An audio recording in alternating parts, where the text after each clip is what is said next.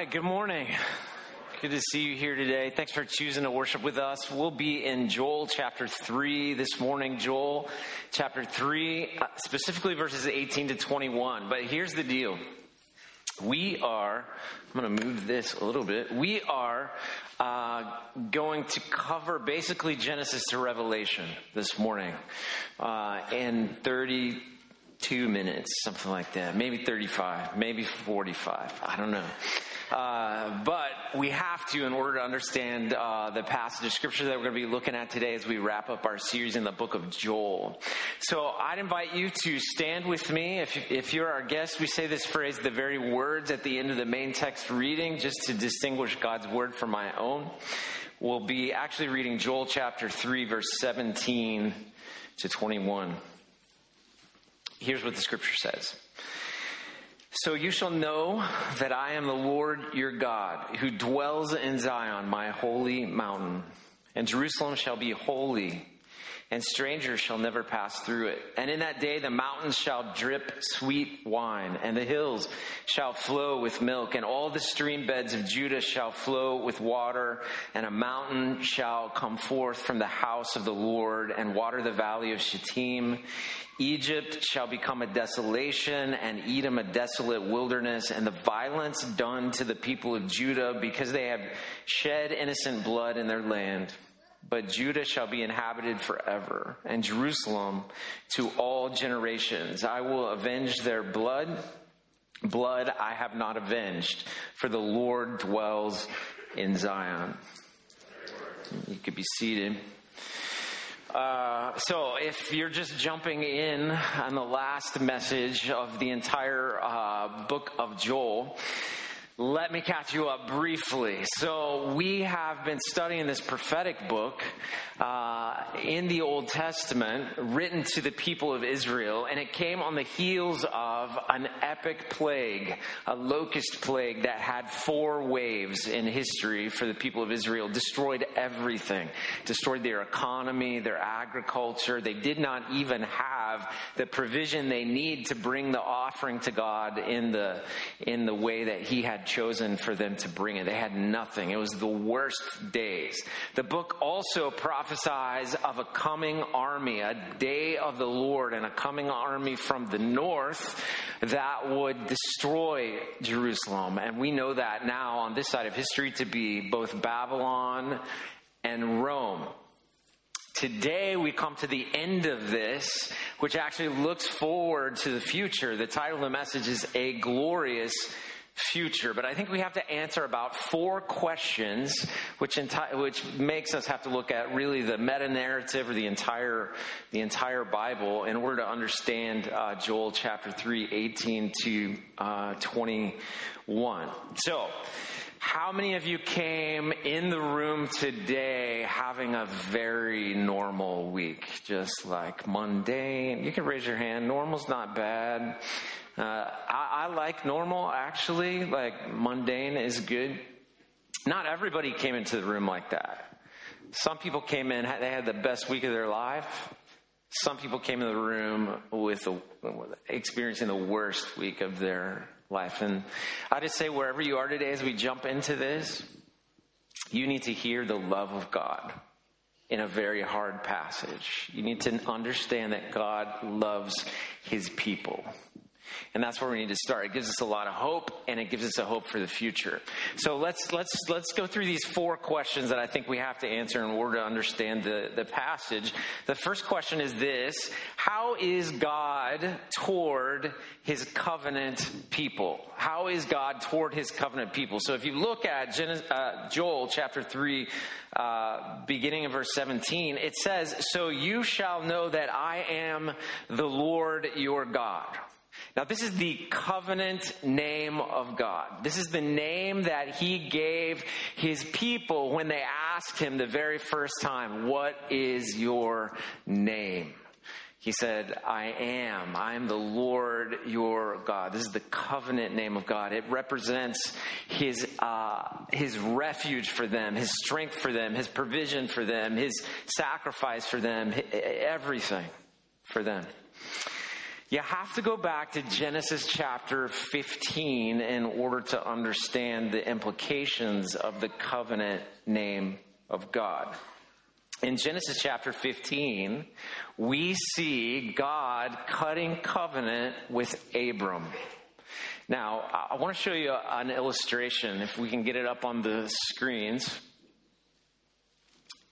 Okay, so let's talk about covenant for a minute from an Eastern standpoint, all right? So any butchers in the room?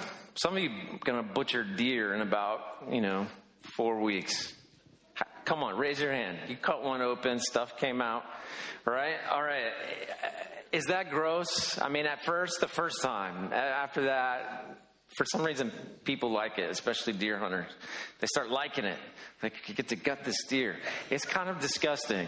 And this is kind of disgusting, what we're going to uh, what we're going to talk about. So to cut covenant in the East, this kind of covenant, This kind of covenant between God and Abram is a covenant between a greater party and a lesser party. There's all kinds of covenants, but this one is between a greater party, God, the sovereign king of the universe, and a lesser party, Abram, a man, probably with idols in his pockets coming out of Ur. God called him, said, go to a land that I will show you. And, and he did, and God counted to that to him as faithfulness. And so we come to Genesis fifteen, and God cuts covenant with Abraham. So what it means, and you can read it in the passage, is that they would cut, they would cut the animal from nose to tail. And in this covenant, it starts from a large animal and moves to, to smaller animals. They cut it from nose to tail, and they, they lay it open, kind of just like you see, down a hill in the desert. Desert, and they create this sort of like blood path. And the blood path is where the covenant is cut. So in a, in a, in a covenant between a greater and a lesser party, then the greater party would walk through, he would set the terms of the covenant. The greater party sets the terms. He decides what this covenant is going to say.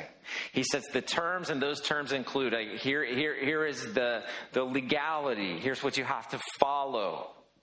And if you do these things, then I will do these things. And the Lord says to Abram, I will bless you. Your children will be as many as the stars in the sky. But if you don't keep your end of the covenant to the lesser party, the lesser party, they just have to keep the, their end of the covenant. If the lesser party doesn't keep their end of the covenant, then they have to pay. And so back, when you go back to that blood path for a minute, what happens is that the greater party, after the terms are set out, the greater party would walk through getting blood on his feet and say to the lesser party, if I don't keep my end of the covenant, may it be done unto me as it's been done unto these animals. Right? So this is serious. This is not a contract that you filled out, you know, to buy a car.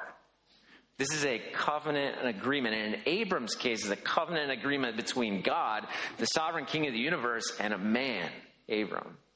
And so the greater party passes through, may it be done unto me as it's been done unto these animals if I don't keep my end of the bargain. But then it requires the lesser party to have courage, because that person has to also walk through this blood path, through the blood, getting getting blood on their feet, and they say to the greater party, who has the authority to literally smite them, let it be done unto me as it's been done unto these animals if I don't keep my end of the bargain. Now, look at Genesis chapter fifteen, seventeen to twenty-one. At the end of this passage detailing God cutting covenant with Abram, it tells about the walking through the blood path. In Genesis chapter fifteen, seventeen to twenty-one, it says, when the sun had gone down and it was dark, behold, a smoking fire pot and a flaming torch passed between the pieces. On that day, the Lord made covenant with Abram, saying, to your offspring I give this land, from the river of Egypt to the great river, the river Euphrates, the land of the Kenites, the Kenizzites, the Kadmonites, the Hittites, the Perizzites, the Rephaim, the Amorites, the Canaanites, the Girgashites, and the Jebusites. You can thank seminary for that. I said all those words. All those ites. There is no mosquito bites in there. You hear people change that. I Girgashites, mosquito bites, but They're not there. Here's the deal. What's wrong with this passage? What's wrong is this. We we get two theophanies. So we talked about a theophany last week. Just like uh, smoke is a picture of God in the, in the Bible, a picture of his spirit. Fire is a picture of God in the Bible. We talked about the people of Israel wandering in the wilderness, and a cloud, a smoke cloud, led them by day, a pillar of fire by night. We talked about when God's presence rested on the tabernacle in the desert, that there was smoke, so everybody would know God's presence is there. This is a, a picture of God. And so it says, when the sun had gone down and it was dark, behold, a smoking fire pot. God. And a flaming torch passed between the pieces. Who didn't pass between the pieces? Abram. Why does it never say that Abram passed through the pieces? Catch this, all the way back in Genesis fifteen, God is saying to Abram, the lesser party, uh, Abram, as the greater party, I'm going to pass through this blood covenant, make this blood covenant with you. I'm going to give you this land and bless your people and all of those kinds of things. Let it be done unto me as it's been done unto these animals if I don't keep my end of the bargain. Is the greater party. But then he says, for Abram, it says that Abram fell asleep during this. It says that he went through as a smoking fire pot, that's once, and a flaming torch, twice. It's as if he said, while Abraham was sleeping, Abram, I know you can't keep your end of the bargain. I know your people can't keep your end of the bargain. And so he passed through as the lesser party and said to Abram, Abram, if you don't do what you're supposed to do according to this covenant, may it be done unto me as it's been done to these animals. And you know where that plays out? That plays out just outside the walls of Jerusalem. During Passover, when everybody's sacrificing lambs and Jesus is crucified.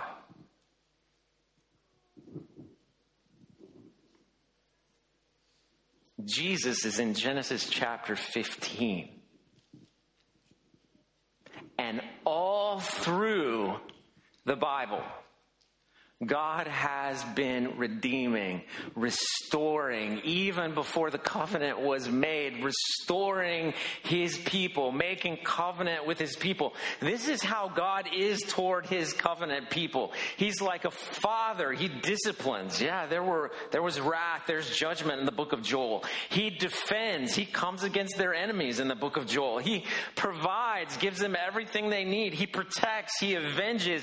He even covers with his grace, to the point of saying, let it be done unto me if you can't keep the law.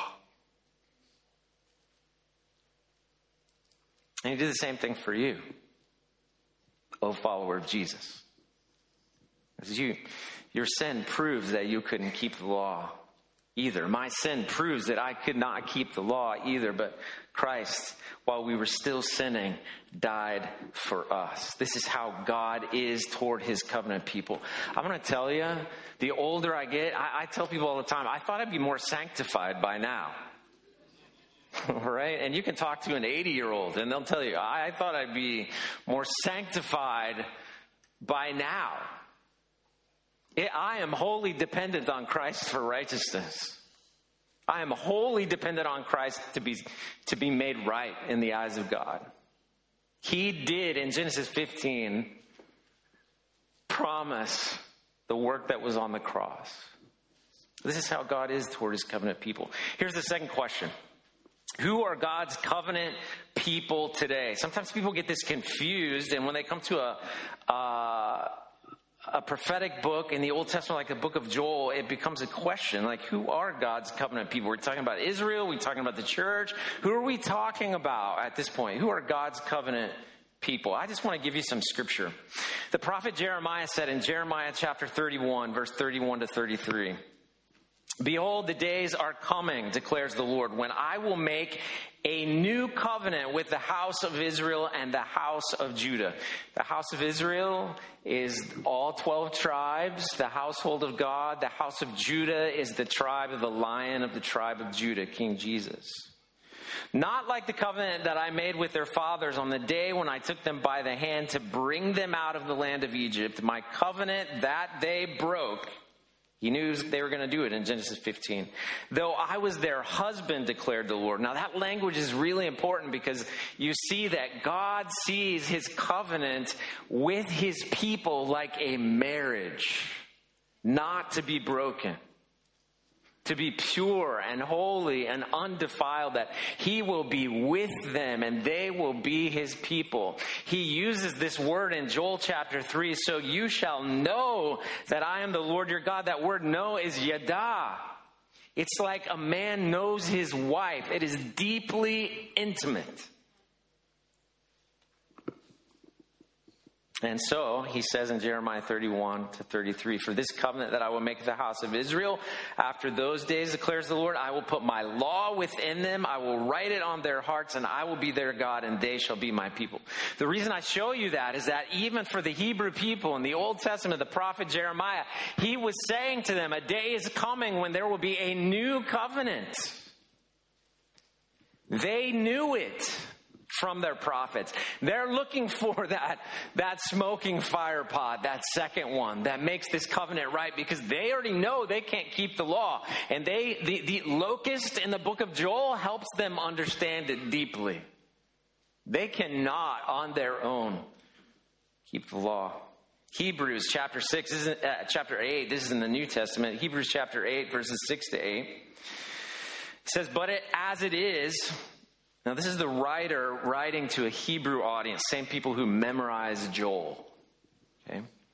But as it is, Christ has obtained a ministry that is as much more excellent than the old, as the covenant he mediates is better, since it is enacted on better promises. For if that first covenant had been faultless, there would have been no occasion to look for a second. For he finds fault with them when he says, behold, the days are coming, declares the Lord, when I will establish a new covenant with the house of Israel and with the house of Judah. The writer of Hebrews is quoting the prophet Jeremiah to say, a new day has come through Jesus. He's the mediator of this new covenant. Hebrews chapter nine, verse fifteen, just to accentuate the point. Therefore, Jesus, he is the mediator of the new covenant, so that those who are called may receive the promised eternal inheritance, since a death has occurred that redeemed them from the transgressions committed under the first covenant. And the writer of Hebrews is just saying, like, look, Jesus is the one that lived that second, that second trip through the blood path out on the cross. And because he never sinned and he walked through that blood path for us on the cross, he now is the mediator of the new covenant. He gets to decide how the covenant plays out and with whom. Hebrews chapter twelve, verse twenty-two to twenty-four.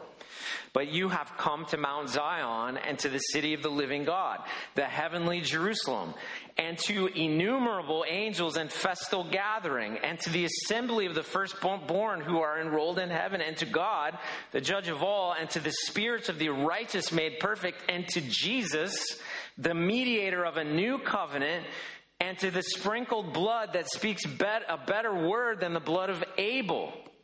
Now, isn't that is loaded, like four sermons loaded. The blood of Abel was shed by his brother Cain. Cain was jealous. Abel, Abel brought the offering that God wanted. God was pleased. Cain didn't bring the one that God wanted or asked for. And so Cain murdered Abel, and his blood spoke of righteousness. Well, the writer of Hebrews is saying, look, Jesus' blood sprinkled is way better than the blood of Abel. Way more pure, way more righteous. And because of that, he is the mediator of a new covenant. And you say to yourself, okay, I know who the mediator is. I know what a covenant is, but you still haven't answered my question, like, who are God's covenant people today? Romans, it's not as easy as, as you think, maybe. It is and it isn't. Romans chapter eleven, twenty-two to twenty-seven. They were asking this question. Why did the Jews not get it? Why did the Jews not get it? Have you ever asked yourself that question? Like, if I saw the parting of the Red Sea, I would believe.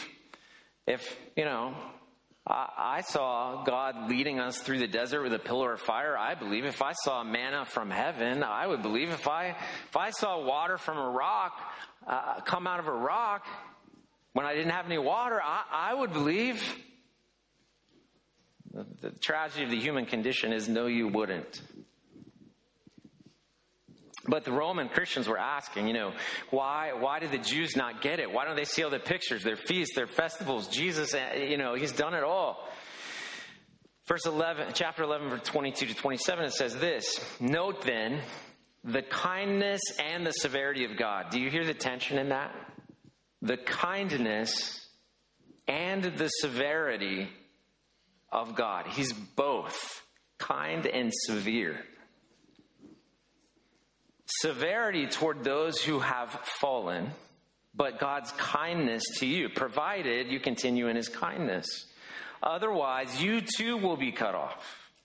And even then, if they do not continue in their unbelief, they, meaning the Jews, will be grafted in. For God has the power to graft them in again. For if you were cut from what is by nature a wild olive tree and grafted contrary to nature into a cultivated olive tree, how much more will these, the natural branches, be grafted back into their own olive tree? Lest you be wise in your own sight. Does anybody struggle with that? Doing what's right in your own eyes? Put it in plainer terms, thinking you know everything. Lest you be wise in your own sight, I do not want you to be unaware of this mystery, brothers. A partial hardening has come upon Israel until the fullness of the Gentiles has come in. And in this way, all Israel will be saved. As it is written, the deliverer will come from Zion. He will banish ungodliness from Jacob, and this will be my covenant with them, and I will take away their sins. So who is God's covenant people today? I wish I had an olive tree right here. If I had an olive tree, I would show you a cultivated olive tree. A cultivated olive tree can have a really, an old one can have a really wide base. And that cultivated olive tree is taken care of, probably in a, in a giant olive grove. And it, it's tr- pruned when it needs to be pruned, and it's picked when it needs to be picked, and all the that that is the picture of the house of Israel, of Judah in the scripture. We are wild olive shoots. We're not a cultivated olive tree, the Gentiles, according to the scripture, according to Paul. We are wild olive shoots. So that means some bird ate an olive, flew over here, did his thing, and an olive shoot sprouted up. And Paul is saying, look what Jesus did. Jesus took us, me, the Gentiles, who were far from God, who didn't know God, didn't even know his law. And he took that wild olive shoot, and somehow through his cross, he came over here to the cultivated olive tree, and he grafted that wild olive shoot in.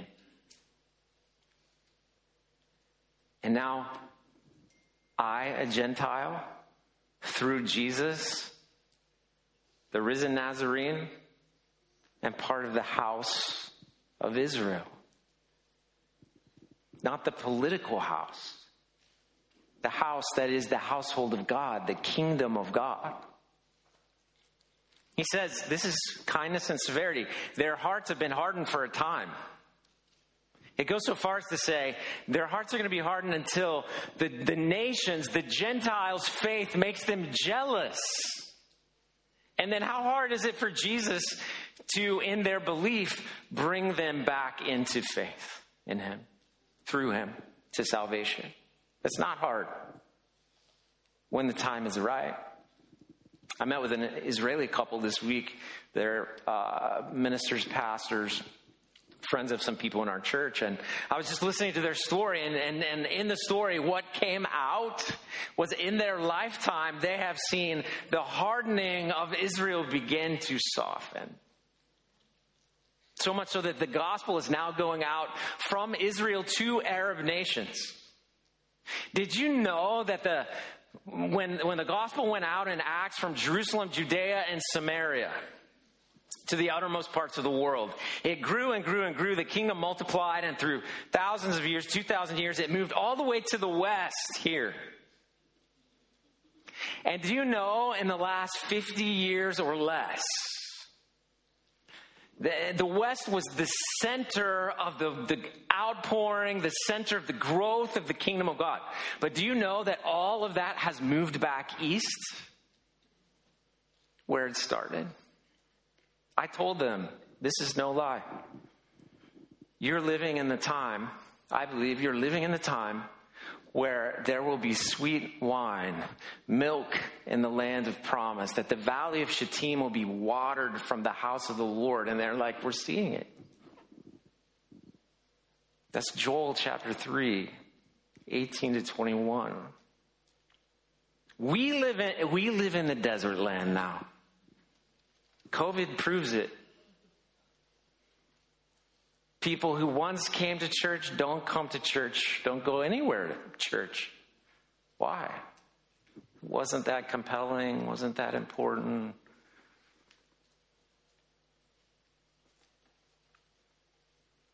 We live in the desert west, in a dry and weary land, and we need an outpouring of the Holy Spirit. We are God's covenant people in Christ, grafted in to a, a cultivated olive tree. And as it comes to what I'm going to call the end of the beginning, the beginning of the end, whatever you want to call it, we will see that cultivated olive tree grafted back in through Jesus in ways. Third question, what will happen on the great day of the Lord? Because Joel speaks of it many times, the great day of the Lord.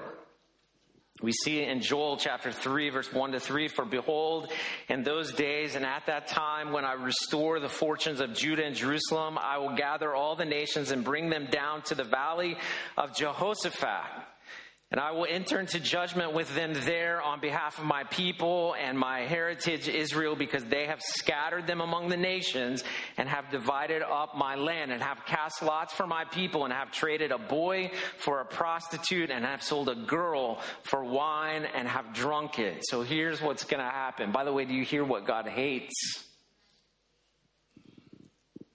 That's a whole nother sermon. What's going to happen? What will happen on the great day of the Lord? Well, we get clearly and plainly, and we will we will definitely dive deep into this in January as we begin our Revelation series. The Lord will judge the nations in the valley of decision. I want to show you a picture. Because this valley of Jehoshaphat that we just talked about, I hope I'm going to show you a picture. I have glasses. That's weird. Well, whenever it comes. So, the the valley of Jehoshaphat is also the valley of Har Megiddo, or Armageddon. It's also today called the valley of Jezreel. Jezreel. So, it's a humongous valley. It looks like an arrowhead. Stretches all the way from Bet Shan in the center of the country to the coastal plain, all the way to Mount Mm, Megiddo, Mount Carmel. If you're in Nazareth, on the brow of the hill, you can look down. It's huge. It's ama- amazingly huge valley. In that valley, that we get geography repeated over and over again. There will be a war to end all wars, and part of that is that Yahweh, the covenant God, will judge at that time. And what he is judging is sin. He is at war with sin and wickedness. We forget that. I don't know why. The whole Bible says it. But this is the final war. And judgment will take place there. I mean, the, the, the scripture lines it out different ways. He'll, he'll separate the sheep from the goats. That's one picture. people who know God through Christ, people who don't. It says we'll be judged according to our works. Like I said earlier, I'm really glad Jesus clothed me in his righteousness because of my belief. That it's just my belief is counted to me toward, as righteousness because my works don't measure up. Nor does anyone outside of Christ have the ability to survive such a judgment. What will happen on the great day of the Lord is judgment. It's good for some, bad for others, glorious for some, a doorway into a, a glorious future. And for others, it is destructive and devastating and a doorway into eternal destruction, according to the scripture. Fourth question, last question. What is this glorious future that we're talking about? Joel chapter three, eighteen to twenty-one sort of details it from Joel's perspective. It says, in that day, the mountain shall drip sweet wine. The hills shall flow with milk. All the stream beds of Judah shall flow with water. And the mountain shall come forth from the house of the Lord and water the valley of Shittim. So the first thing that we see in this glorious future is a picture of total restoration of the promise. This is all about the land that was discussed in Genesis chapter fifteen, given borders. And what God is saying is, I'm going to restore it completely, where it will be that land of milk and honey that was promised. There will be sweet wine, new wine, the best wine. Do you remember when Jesus changed the water to wine in Cana at a wedding? All the people were like, you saved the best wine for last? That's what this is. That's what this is. The best wine. It says that the hills will be flowing with milk. That means that there is just provision and promise. The stream beds of Judah flowing with water. Hey, I have walked through the stream beds of Judah so many times. There's never any water in there. It is dry. When you're talking about the valley of Shittim, you're talking about just north of the, the, the Salt Sea or the Dead Sea and west, uh, I mean east across the, the uh, Jordan River, and it is dry. It is a dry and desolate land where there is no water. And what What we see is a glorious future where heaven has water flowing from the house of the Lord, watering even the driest of places like the valley of Shittim. And that, that picture in Joel of living water is all through the scripture, so much so that Jesus would say, if anyone's thirsty, let him come to me and drink. This is the glorious future. It is a total restoration. It is a vengeance. In nineteen, it says, finally, there will be a time. It says it uses foreign nations as the enemy. Egypt shall become a desolation, and Edom a desolate wilderness for the violence done to the people of Judah because they have shed innocent blood in their land. Uh, it's saying that the enemies of God, the people of God, will be avenged at the expense of the enemies of God. Those that have come against God and his people. The vengeance of the Lord is part of this glorious future. Uh, in the scripture it says, vengeance is mine, declares the Lord. You know, vengeance isn't mine to take necessarily as one person, as one man. Vengeance is the Lord's. So the third thing we see is just a restored Jerusalem, inhabited by God and his people forever. If you look at twenty and twenty-one, but Judah shall be inhabited forever in Jerusalem to all generations. I will avenge their blood. I have not avenged, for the Lord dwells in Zion. He's just saying that this Revelation passage, it says there's a new Jerusalem. There'll be no more tears, no more crying, no more pain. There'll be no sin inside the camp. Everything godless will have been put outside the camp in that day. It's a complete restoration of all things, and it is a glorious, glorious future, and it only comes through Christ to his covenant people. So what's our response? That's a lot of content. Maybe you didn't know about the smoking fire pot and the flaming torch. Maybe you'll forget about it by the time you eat Mexican food and go about your business. I hope you don't. How do we respond? Listen to what Revelation twenty-two seven says. And this is repeated, and I'm going to repeat it for you. Jesus says through the writer John in Revelation twenty-two, verse seven, "Behold, I am coming soon. Blessed is the one who keeps the words of the prophecy of this book." So how should we respond? Maybe we should keep the word. Maybe we should keep the words close to us. "Behold, I'm coming soon. Blessed is the one who keeps the word, who hears me and obeys me, the words of the prophecy of this book." Revelation twenty-two, twelve to thirteen. Again, he says, "Behold, I am coming soon." And here he goes and says, "Bringing my recompense with me to repay each one for what he has done. I am the Alpha and the Omega," that's the beginning and the end, "the first and the last, the beginning and the end. Behold, I am coming soon, bringing my recompense." There's this trash can. This doesn't make sense right now. It speaks to me. This trash can. It's located in East Jerusalem on the Mount of Olives. It's green. Has a lion on it because we're in the land of Judah when we're in Jerusalem. And the people sit looking on the city across the valley of the Kidron Valley where Jesus walked across to his death. And we talk about everything happening in Jerusalem, lots of things. We talk about how he came as a lamb to be slaughtered on Passover.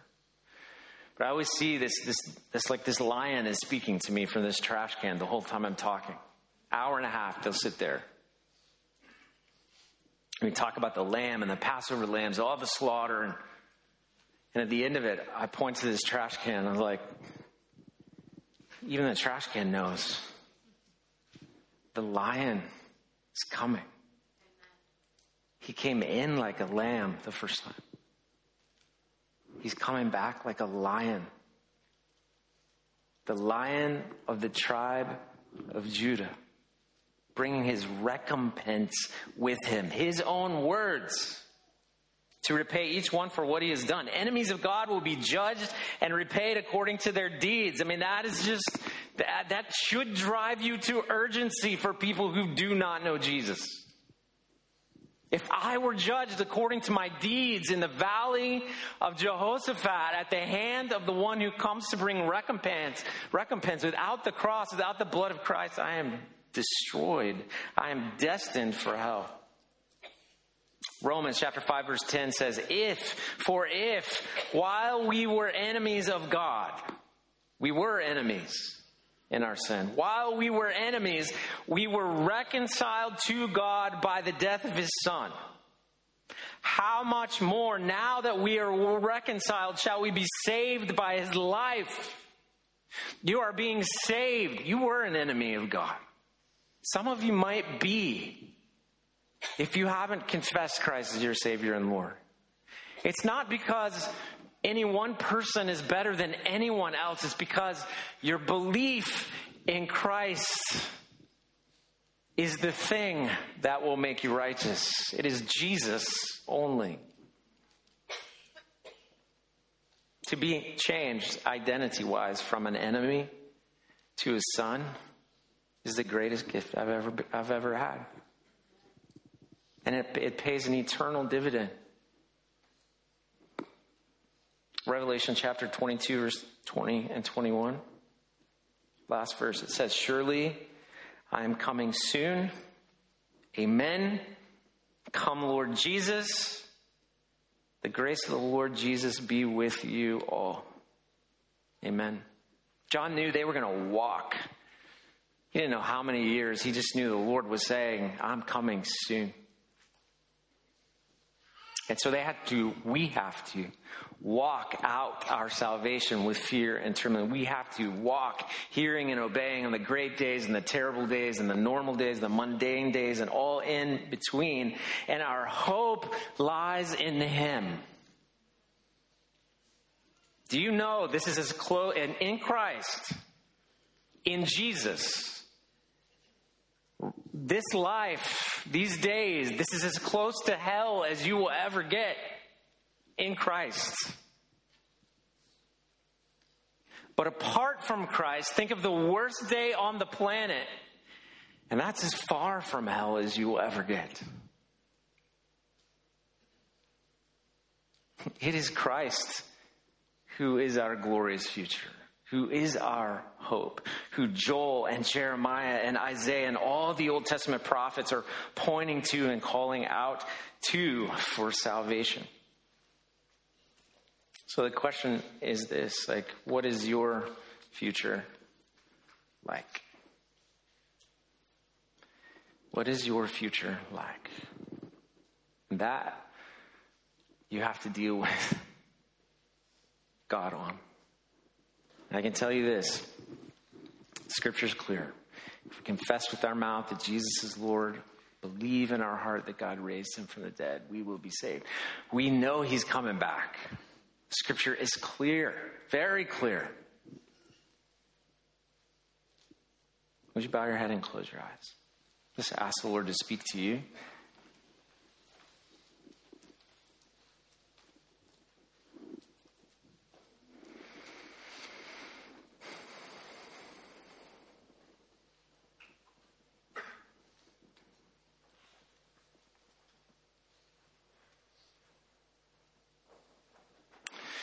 Lord, we hear your words and we long for that glorious future. We're looking forward to it. But we know between now and the moment you come back, whenever the Father says, "Son, go get my kids,"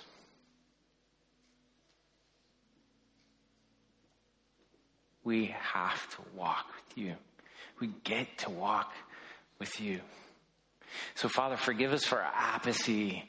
Forgive us for walking in our flesh when we could easily be walking in the Spirit. Father, fill us with your Spirit fresh and new today. Awaken our bones. Awaken our soul to this glorious future that you have in mind for us. And thank you that we can walk with you now.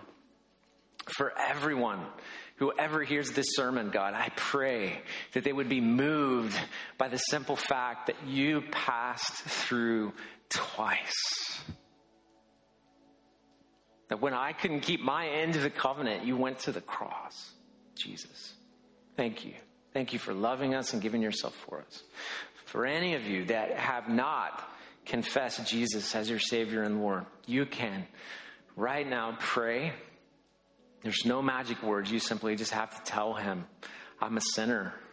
Forgive me. I, you're the only one that can rescue me from my own sin. You're the one who passed through twice. Died on a cross. I believe it. You rose again. I believe it. You're coming back again. I believe it." Ask him to change you, move you from being an enemy of God to his son, to his daughter. That comes through Christ, and your step is belief. God does the rest. Lord Jesus, we love you. Thank you. In Christ's name we pray. Amen.